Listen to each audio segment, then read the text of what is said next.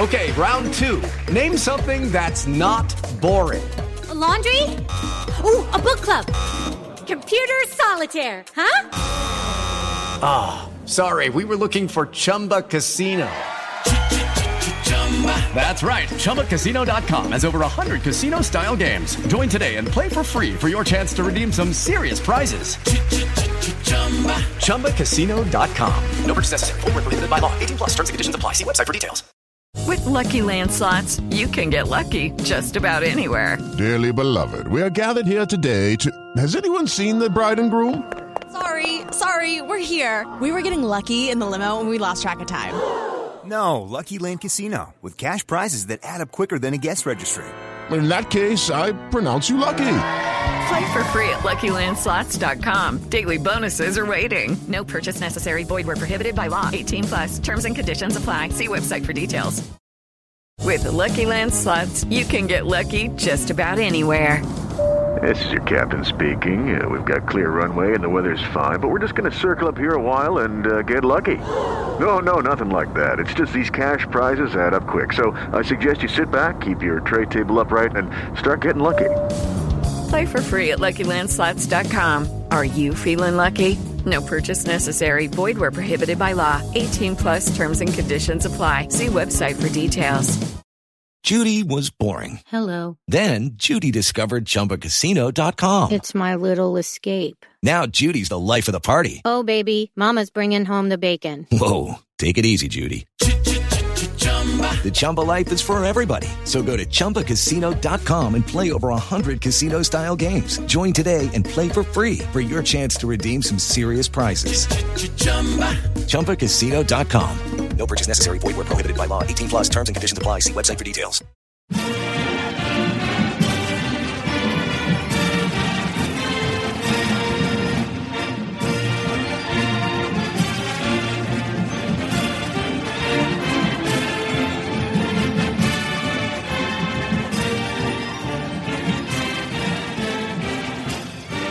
Hello, Duke fans. We are back with episode 262 of the Duke Basketball Report podcast. It's been about, oh, 24 hours since you last heard from us. Happy Thursday. And it's a happy one because we get to recap a Duke victory. Before we get into all that, I'm Donald Wine, your host for this show. DC, actually, we were talking about the snow. We actually got maybe three quarters of an inch before the rain and sleet washed it all away. So uh, I bring in Sam Klein, who was up in Boston. Sam, I know you got slammed. What's it like up there this morning? More like three quarters of a foot here, depending on exactly where you're standing on the sidewalk or on a field. So I was out this morning with the dog. We were prancing around in the snow. It was a lot of fun and excited to get back out again at some point later today. Yeah, that's that's also and and we also have Jason Evans here. Jason lives in Atlanta, so he doesn't get to participate in the snow uh, part of this podcast, but uh, luckily he's here what, to talk is, some basketball. What Jason. is this snow that you speak of? I'm not familiar with this thing. hey, I wish I had snow. You you're in, you're in the dark, man. You you have to come to the coldness of the snow. It's great, but I digress. This is the Duke Basketball Report podcast, not the Duke Snow podcast. Uh, we'll probably talk about snow later, but let's get after the basketball. Duke men's basketball traveled to South Bend last night to face the Notre Dame Fighting Irish. It was the regular season opener for the ACC. We were without Jalen Johnson, who was out because of the undisclosed foot injury, but Duke played pretty well and beat the Irish 75 65. It's the seventh straight victory against the Irish. Uh, as we like to do, guys, we're going to start with the headline a one to two sentence summation of what we saw last night. Sam, you're up first. No Jalen Johnson, no problem for Duke because there was. It, it seemed like the Blue Devils weren't missing anything last night against Notre Dame. They took a a comfortable lead early and were able to hold on to it throughout the entire contest. Sounds good, Jason. Shoot well, don't turn the ball over, and kill them on the boards. That's a formula for success. That's a great headline. Uh, it's, it's like you're in journalism or something. for me, for me, it's Duke shooting improves. Duke wins by stepping up and playing like Duke. Very simple.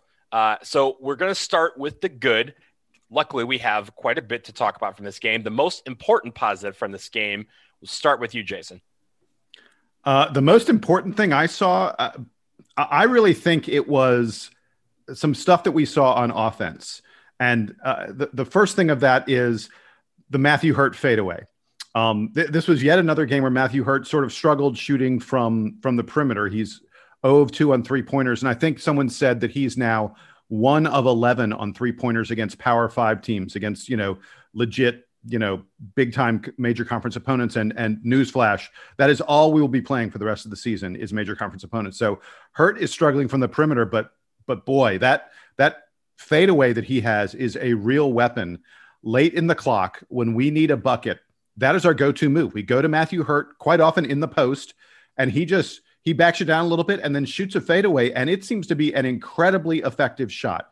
So to me, that was a big, big, big deal. The, the other thing is we continue to see the offensive emergence of Jeremy Roach. Uh, he's five of six from the field in the game. He starts out four of four from the field. He hits a couple three pointers. He scores 14 points. Uh, he is he is clearly the guy on this team that is most comfortable with the ball in his hand, which is a which is a big deal. We don't have a lot of guys who can create on their own. Now, I, I was I was disappointed he had zero assists. And when we get to the bad news, spoiler alert, I'm going to be talking about assists when we get to the bad news.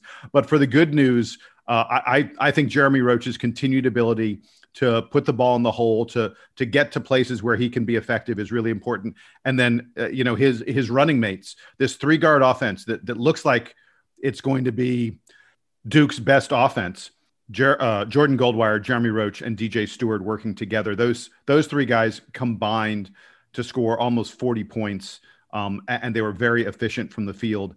I, you know, I, I think that was perhaps the biggest development in this game is the the settling of those three as the three guys who are dominating the Duke backcourt. I want to start with the turnovers. I talked about at the beginning of the season that I'm going to be watching turnovers throughout the year. And here are great numbers from this game. Duke only turned the ball over eight times. That's the fewest turnovers they've had in a game so far this season. Their turnover percentage was 11.4%. That's their lowest turnover percentage for the season. It's a little bit better than they did against Michigan State and much better than they did against Illinois, where it was it was over 20%. So a much better showing on handling the basketball helped a little bit by the fact that Notre Dame plays a slightly slower style and we were we were slowing it down with Notre Dame and and Duke is also playing uncharacteristically slow for uh, for a Duke team at least here early in the season their tempo is a lot lower on the national ranking than than it usually is so the the turnovers was the first thing for me. I was very impressed with that. On the defensive side, I liked that Duke was able to hold a an attacking offensive team to a low scoring output, even considering the the slow tempo. It's not that Notre Dame was was bad at shooting, but the Duke wasn't letting them get a lot of shots and not letting them get a lot of offensive rebounds. And I know that Jason loves talking about field goal attempts. I feel like this is a, a great place to highlight. Hey, don't Duke steal it. Way don't more field goal attempts. Oh, go ahead. No, I, I, I, I, fine. Why don't you talk about the, the field goal attempts? I thought that was a key for Duke last night. Yeah. So Duke had 60 field goal attempts and Notre Dame had 49. Look, that's 11 more chances that we had to score. I mean, eh, not surprising that you win a game. I, I say it all the time. Field goal attempts are a great sort of amalgamation of not making turnovers and getting offensive rebounds.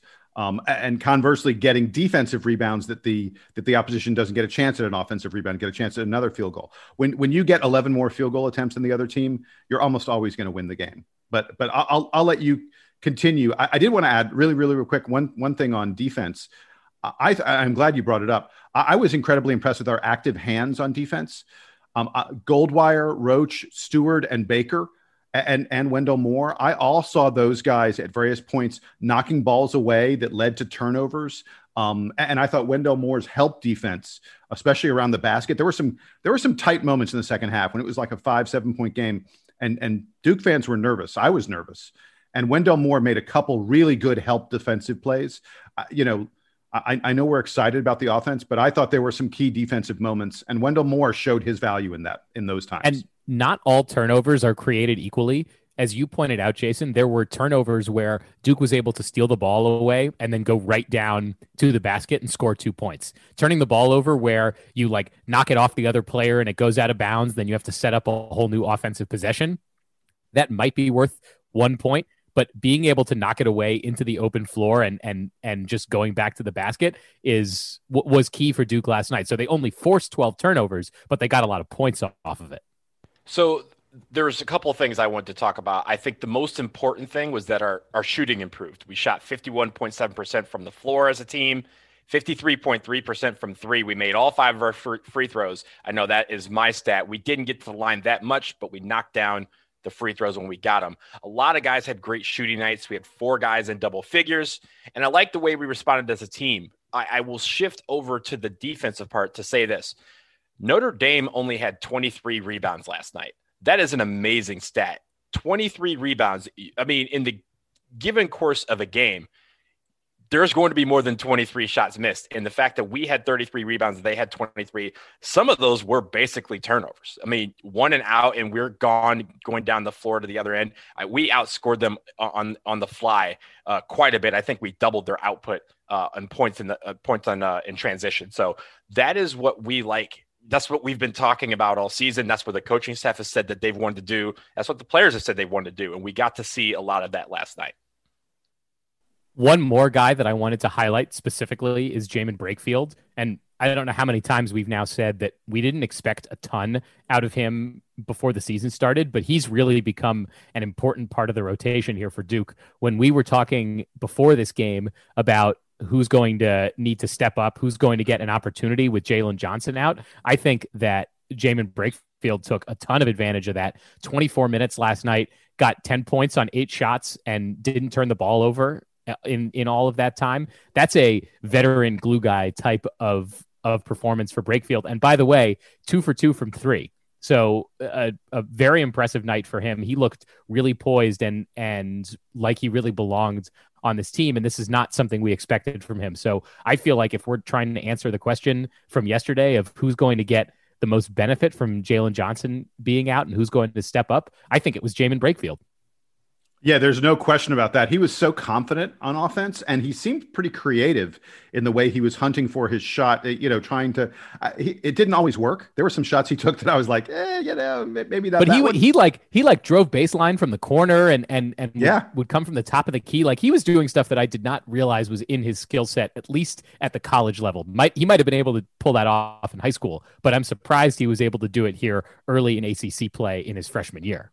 And I will add that I fully believe at this point our best lineup um, is Goldwire, Roach, DJ Steward, Matthew Hurt, and Jaemyn Brakefield. I think there's little question about that. That's the lineup that Coach K was playing down the stretch. Um, and you know, look, obviously we need to see what happens when hopefully Jalen Johnson comes back. And and by the way, I'll I'll talk a little bit more about what Coach K had to say about Jalen uh, Johnson's injury. You know, in just a little bit. I'm going to get to some of the post game comments, but. Um, I, I, even wonder if that may be if that lineup with Jaemyn Brakefield, not Jalen Johnson, may be our best lineup even once Jalen Johnson comes back. Um, and and I also wanted to add really quickly, you know, another guy that we haven't mentioned is Mark Williams, who who didn't play a lot of minutes, and we're still looking for him to get more and more. But he had a couple really nice hook shots in the lane.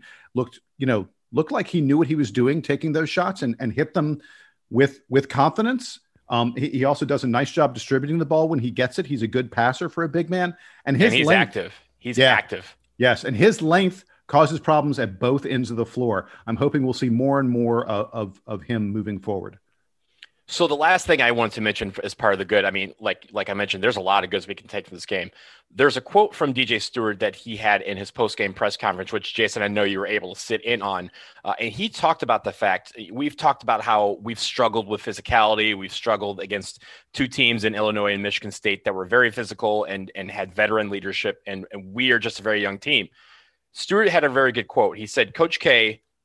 What he said tonight was that we played like veterans. We went out there and stuck with it we knew they weren't going to get go away and they were going to hit shots. We just had to stick with it and play defense and let it lead to our offense. And I think that summed up greatly what they improved on. We asked them, you know, if, if, you know, I know they listened to this podcast, but we said, hey, they need to improve their physicality. They need to improve that to play like veterans, even though they're not a veteran laden team.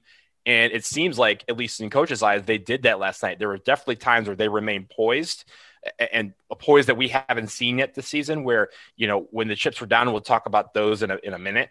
But I do like that when the chips were kind of going against them and they were kind of stuck in a couple of ruts, they they bounced out of it. They were able to find a way to to get that uh, get the momentum back on their side and keep the game going. They never trailed in this game. There's points where we're like, oh well, you know, they're going to catch up and it's eventually going to be a tie ball game. But Duke never wavered, and, and these guys st- stepped up and, and, played like Duke. Uh, that's exactly what my headline was. I, am glad you mentioned DJ Steward. Did you guys notice who led us in rebounding? It was DJ, DJ Steward. Steward. I mean, that kid, eh, his ability, his movement on the floor. If you're a young basketball player and you want to get better, watch the way that DJ Steward is constantly moving on the floor. It creates opportunities for him on offense, and it allows him to be really active and go after rebounds. I, I we said earlier in the season, I, I pointed it out. I was like, this kid, I bet he's going to get a tremendous number of rebounds for a, you know, for a hundred sixty pound, you know, nothing. He's so small but he gets in there and gets rebounds. It, it's really impressive. And I just think, you know, tip of the cap to him as we finish off our good stuff. I just wanted to note his excellence in rebounding. So I will uh, move on to the bad. You know, we always have cake before, but we definitely have to have our vegetables. Uh, I will start with the significant negative last night for me. It was while we never trailed in this game, I know we just talked about that. We do still have lapses at the beginning of the second half where we feel I feel like we come out flat. And at one point, as you mentioned, Jason, the league struck down to five. It was around the 1043 mark because we had a couple minutes where we just weren't sharp on on on the offensive end, uh, and we let them creep back into it uh, on defense. So uh, we did a much better job of handling that. But I want to see us come out of the gates in the second half a little more polished and really just ready to just take the game from the other team. Just you know, because again, we've been flattened by this in two losses so far this season. We've come out flat. The other team took advantage of it. They never looked back. I want to see that happen for us down the road. Uh, we have a couple weeks off where they can think about that. But against Pitt, I want them to come out, especially in that second half, and just stick it to the Panthers. Really, really like just dig into them. Any momentum or any thought they had of catching up in the game disappears in the first four minutes. I think there's uh, a little bit of this team not having it's not that they don't collectively have the killer instinct. It's that none of the guys are are fully comfortable being that dude because Wendell Moore and Matthew Hurt last year were used to being second fiddle to to the bigger stars on the team, and none of the freshmen, eh, particularly with Jalen Johnson out, are comfortable being that dude either because they're not the top rated guy in the class. Now, DJ Steward was the best player on his high school team. Jeremy Roach, they were talking about being Virginia Mr. Basketball, but they know that when they come to Duke, they're going to be surrounded by other guys like that. And I think it's just taking time for some of the freshmen to get used to not just the the speed of the game, but taking over the game. So Donald, I saw the same thing and hope that that kind of killer instinct develops a little more as the season goes on because as you always say, Duke is often if not always the more talented team on the floor. So they need to they need to prove that in those moments and just put the game away. For me the the one bad news that i wanted to highlight is henry coleman not getting to to play in this game and, and us not getting to see him. I really wish that that there was more of an opportunity for him. We haven't heard a ton about exactly why he's not getting minutes but it is going against our expectations from the beginning of the season when we thought look, he's not going to play 20 minutes a game, but we sort of expected to see him for eight, 10 minutes. And we did see Patrick Tapé and Mark Williams for limited minutes last night. So why not Henry Coleman? Yeah, I will say uh, back to your comment about the killer instinct. I'm glad you mentioned that. You know, some people just think it's it's something that you're born with. It's innate.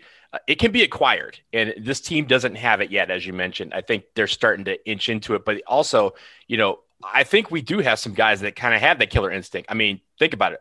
One of the most important, you know, alley oops in Duke history was by Wendell Moore last year at UNC. He, he has some killer instinct in that regards. We just have to see it more often, but also at the same time, it doesn't have to be when we're down eh, down two and trying to catch up and have that kind of killing. It's it's great, you know, when we go back to days of old, we talk about you know 2001 teams and, and teams past where that killer instinct was in the first half when we would go up 30 and we're like, yo, they're not catching up, they're not getting beyond 30. So those sort of things is what we want to see them acquire over the next few weeks. And and I'll say this about killer instinct, and I mentioned earlier, you know, the Matthew Hurt fadeaway. I think that Matthew Hurt wants the ball. Uh, when when there's a key oh that was clear last night. Yeah, Very he, clear. he wanted the ball and he was confident that he was going to to make the shot, and he and virtually every time he did. Um, I, you know, is that exactly killer instinct? I think it comes comes pretty close. He's developing into that. We are seeing Matthew Hurt grow as a as a basketball player more and more with every game, and that's a really important thing for Duke. And by the way, that's what we expected from Matthew Hurt coming into the season because we heard about how many shots he was getting up last summer and how he wants to be more of a scorer. This Yep. fits with exactly what we thought Matthew Hurt was going to develop into. He needs to be a shooter. He needs to be a scorer for this team. Okay, but but remember, by the way, we are in the bad news portion of the uh, of the recap. So I, I do have a little bit of bad news. First one is um, I don't know if y'all noticed, but Dane Goodwin just scored again, and he just scored again. That that kid, we we should have done a better job of identifying the player that Notre Dame was relying on, and it was clearly Dane Goodwin. He had an incredible game. By the way, if if he doesn't play well for them, then we do blow them out of the building. Um, but uh, there was times in the second half where he was getting baskets, and I was saying, "Why are we helping off of this guy? Why are we focusing on anyone but him on on the defensive end of the floor? We need to be stopping the guy who's killing us." And Dane Goodwin was he just scored again. Uh, you know that kid, uh, uh, incredible game, and we should have identified it better. My other bad news is uh, I mentioned assists.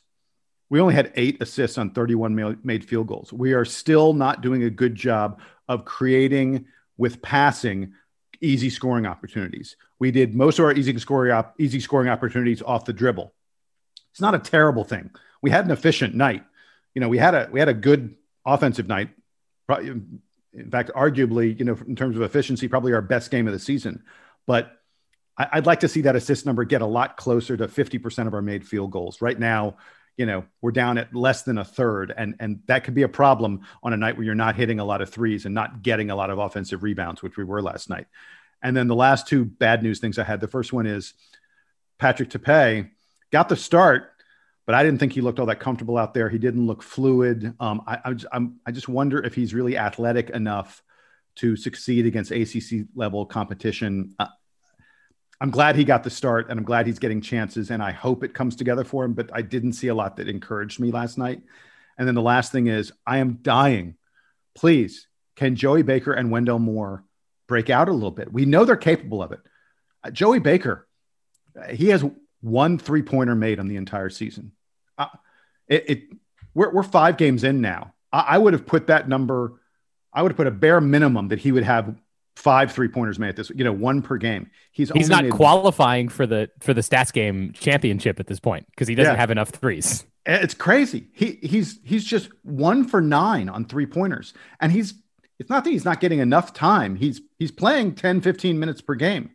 Um uh, so and and Wendell Moore again, you know, had trouble with turnovers and you know, wasn't scoring buckets. I said he had a good impact on defense and he and he did and uh, you know, but both these guys are going to play. They need to play and this Duke team will be so much better when they are better on offense. I don't know what it's going to take. I know they're both capable of it.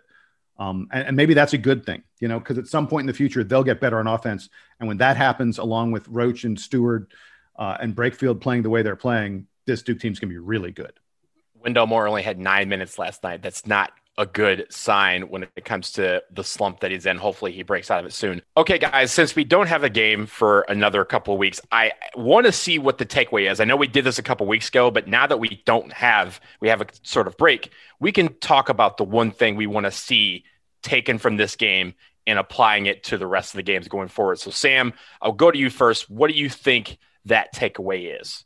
Defense turning into offense was the big one for me. I know we we forced only 12 turnovers from Notre Dame, but we talked about how those turnovers led to baskets and that's the easiest way for this Duke team to score. They're pretty athletic on the wing and in the interior, so I hope that they take this game tape and say aggressive defense, traditional Duke style, disrupting passing lanes, getting the ball and and taking it to the other end and making the defense regret or making the opponent regret that they were careless with the ball. I think that is the way that Duke is going to win games this season.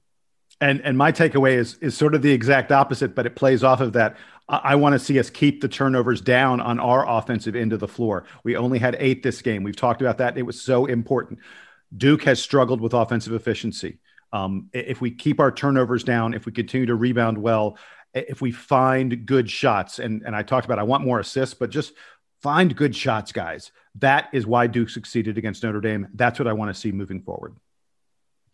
So for me, I think you saw a team last night that played like they saw the light at the end of the tunnel. And that light at the end of the tunnel is they get to have a mental break. So my takeaway is for Duke to bring clear minds back to Durham when they come back from that break in a week or so. It sounds easy to say, right? But we've struggled at home so far this season, and I think mental health, uh, just the the fact that they've been in a bubble, has a lot to do with it. We talked about it on the last couple of episodes. I hope that this holiday break is enjoyable for them. One one that they're able to recharge and get re-energized so they can come back to campus and I hope this balances balances the team a little bit. It's also good to leave on a high note with the win before you go off for the holidays. So, uh, uh, my best to them, and hopefully all those guys are able to enjoy their time away, and it gives them the the mental break that they need to refocus in for the long haul because the ACC season is a long haul. We got 19 more games to go.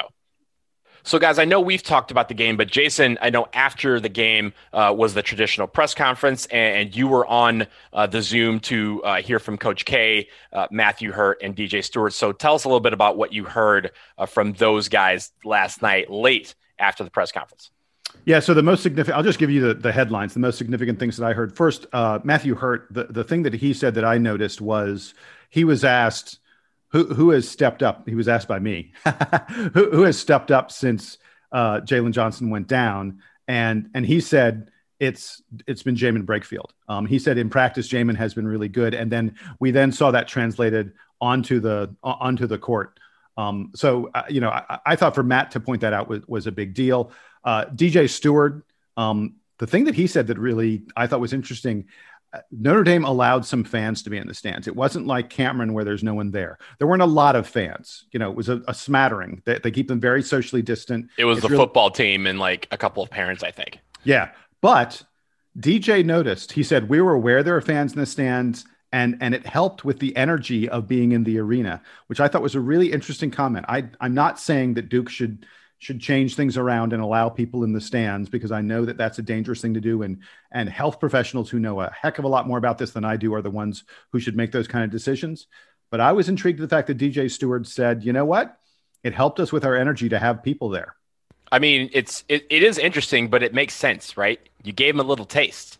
And once you yeah. get a taste of something, you like it. You're like, yo, let, us let's, let's have more of it. So I, am not surprised that they, you know, saw the fans in the stands and they're like, oh, it'd be great. I know this. Oh, there's a, the football teams there. They're playing Clemson on Saturday. Let's let's let them know right now what a loss feels like. I know they haven't experienced it all year, but we could give them a taste right now. And I think that taste is like, yeah, give me more of that one of the shames about this season is that if any of the freshmen leave after this year, like I think we generally expect Jalen Johnson to leave, it's possible he's going to go his whole Duke, his short but entire Duke career not playing in front of the Cameron Crazies. And don't be surprised if at the end of the season, when DJ Steward and Jeremy Roach are making the same decision, but they're you know, I haven't looked at the draft projections, but I imagine that they're lower on the draft projections than than Jalen Johnson is. When they're making those decisions, don't be surprised if they come back and say, "Look, I thought about going, I thought about staying. I was, I, I could kind of see both ways, but I really wanted the opportunity to be in Cameron and play in front of the crazies, which I'll get to do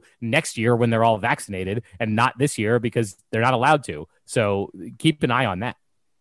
Well, I, I think that that'd be a great reason to want to come back to Duke. I, I make I would it so, that. please. Stop. Just make it so. don't say anything else wish this into existence. There we go. And so uh, I'll, I'll, close my post game comments talking about what Coach K had to say. Uh, he mentioned that canceling the Charleston Southern game gave us more prep time and that the team really responded to that prep time. He said they got better tonight. They're getting more comfortable playing together. Um, you could tell that he really feels encouraged by what he's seen in practice lately and the fact that it translated onto the floor.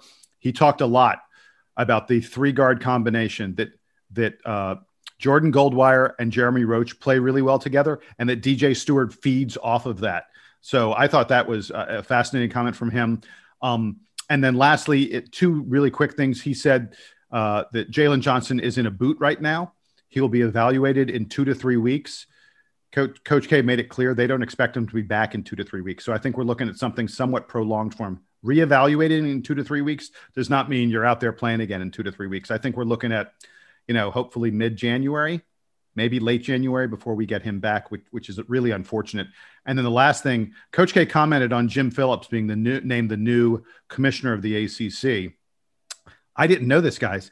Jim Phillips and Coach K went to the same high school. They went to the school Weber in Chicago. And Coach K commented that you know, you know, they they've sort of known each other a little bit because of that.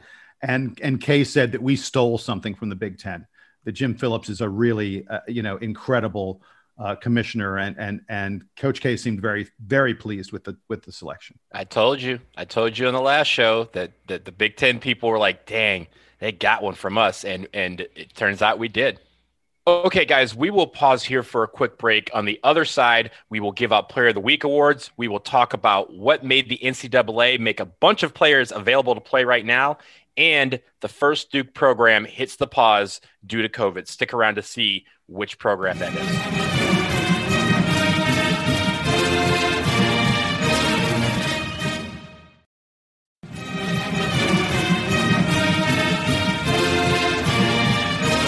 Okay, guys, we're staying in the ACC, but we're expanding to all sports now.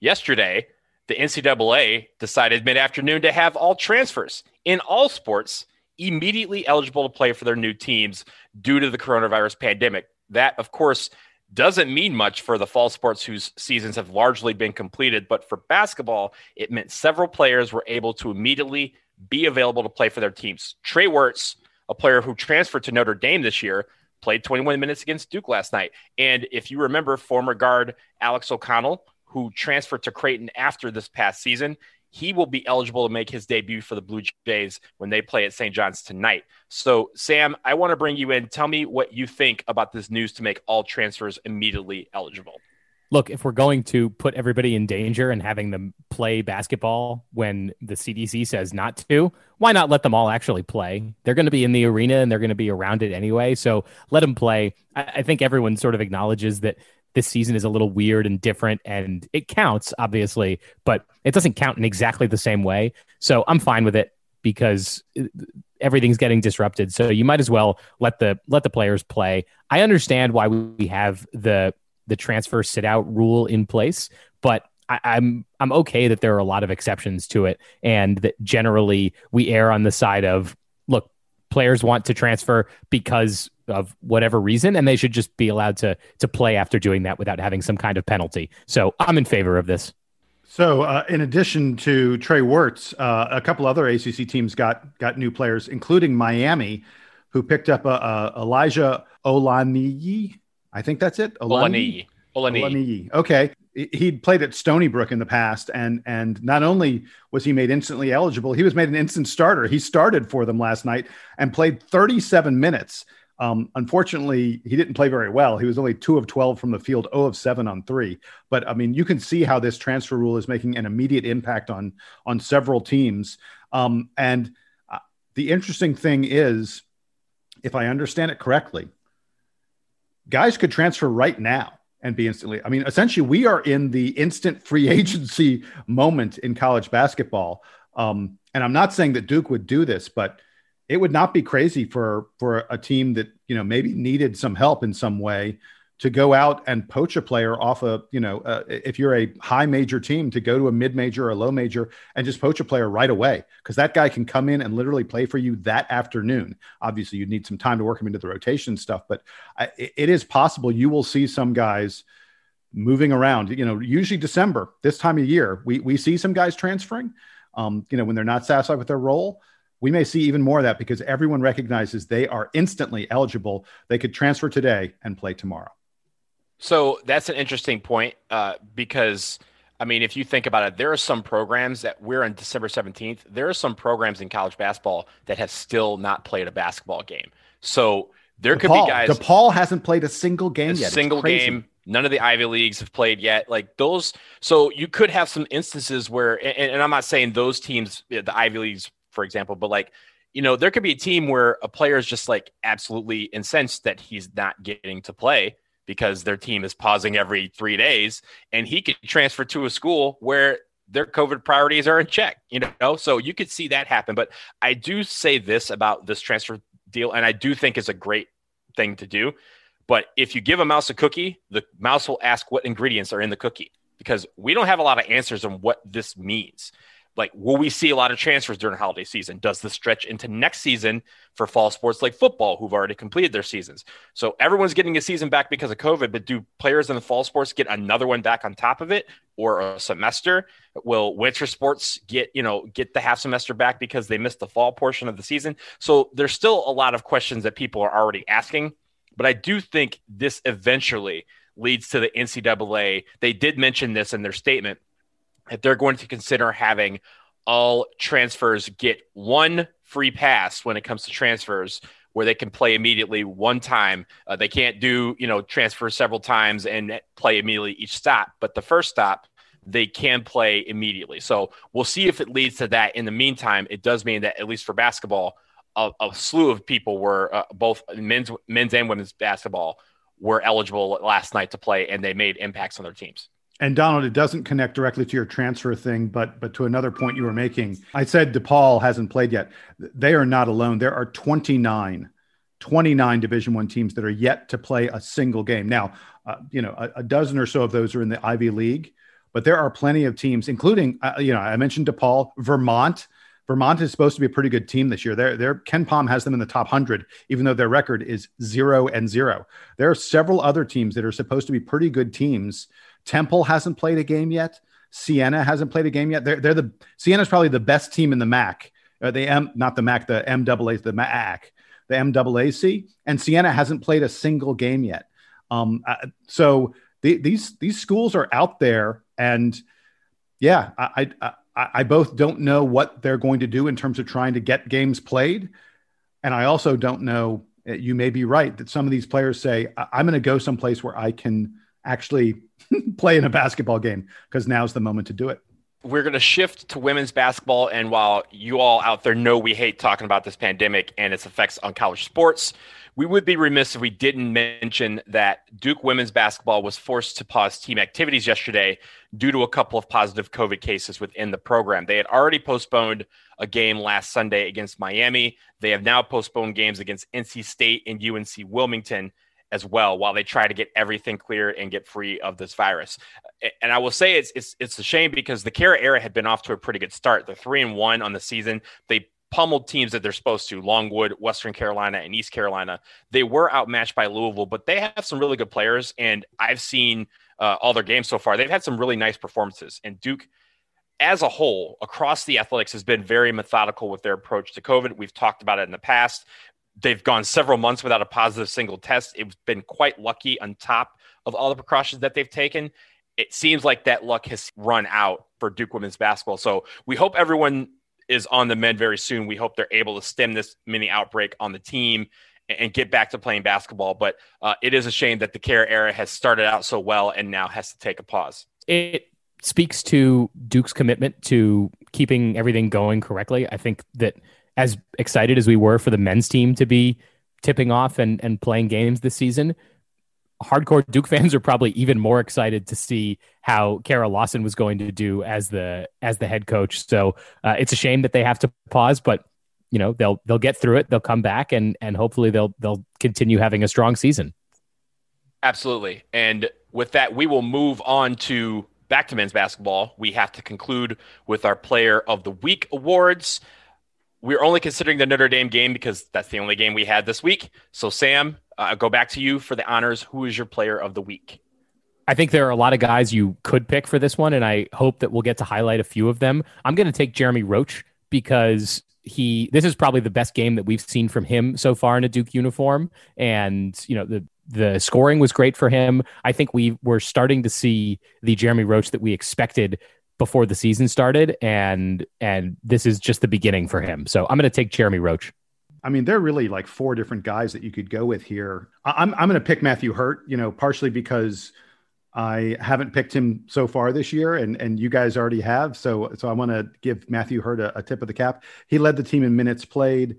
Um, I, I, thought he was good at both ends of the floor. You know, quite often he was the biggest guy on the floor for Duke, and and that's not something he's really used to. But he seemed to to do just fine in it. And and like we said earlier, the fact that he was willing and eager to take the shot when Duke had big moments in the game really speaks volumes to me. So even though I, I really want to mention, I thought Brakefield, Roach, and and DJ Steward all deserve consideration for this. Matthew Hurt is my player of the game and player of the week for the first time, we each pick a different player. I think that goes to what you were just saying, Jason, about many guys having great performances.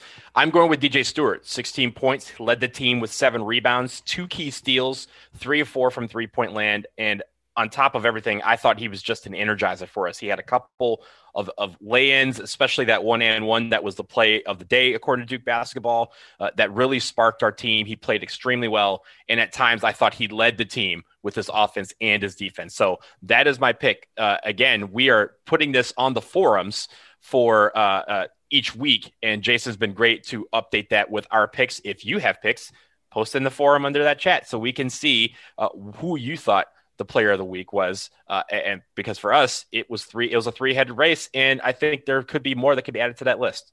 Yeah, you know, I feel terrible. We've gone through this whole podcast and we really haven't spoken about Jordan Goldwire at all. And I thought he had a very, very steady game. He's showing the kind of leadership that you expect out of a senior.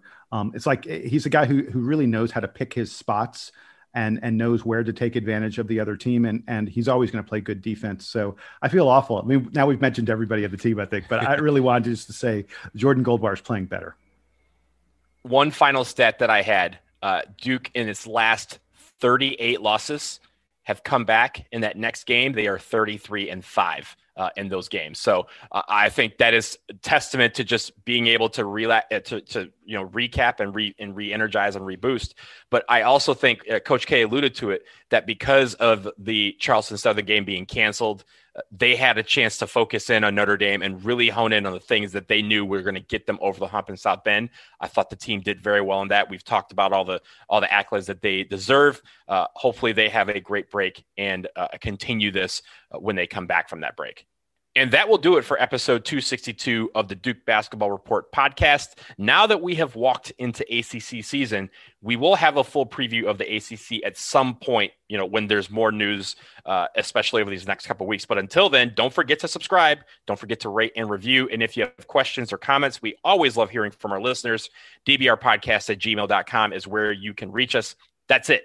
Episode 262 is a wrap for Sam and Jason. I am Donald. Please allow the Duke Band play you into a wonderful day.